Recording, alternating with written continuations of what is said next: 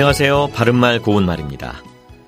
음식을 만드는 사람은 자기가 만든 음식을 맛있게 먹어주는 사람이 고맙게 여겨지고 또 음식을 만든 보람도 느낄 수 있는데 이와는 반대로 음식을 가려서 잘 안 먹으면 속상해질 때도 있습니다. 건강을 위해서는 무엇보다도 편식을 하지 말고 모든 음식을 골고루 먹는 것이 중요하겠지요. 입이 까다로워서 아무거나 잘 먹지 않고 맛있는 것만 골라서 먹는 사람을 놀림조로 이를 때 산적도둑이라고 합니다. 여기서 말하는 산적은 산속에 근거지를 두고 드나드는 도둑이 아니라 쇠고기 따위를 길쭉길쭉하게 썰어 갖은 양념을 해서 대꼬챙이에 꿰어 구운 음식을 뜻합니다.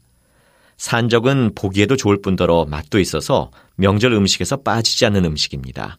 이렇게 맛있는 음식만 골라서 먹으니까 도둑의 일종으로 여겨서 산적 도둑이라고 하는 것이겠죠. 또 산적 도둑이라는 말은 친정에 와서 좋은 것만 골라간다고 해서 시집간 딸을 비유적으로 이르기도 합니다. 우리 속담에 딸은 산적 도둑이라 하네라는 말이 있는데 딸은 출가한 후에도 친정에 와서 이것저것 다 가져가 마치 도둑과 같다는 말이죠. 반면에 딸은 예쁜 도적이라는 속담도 있습니다.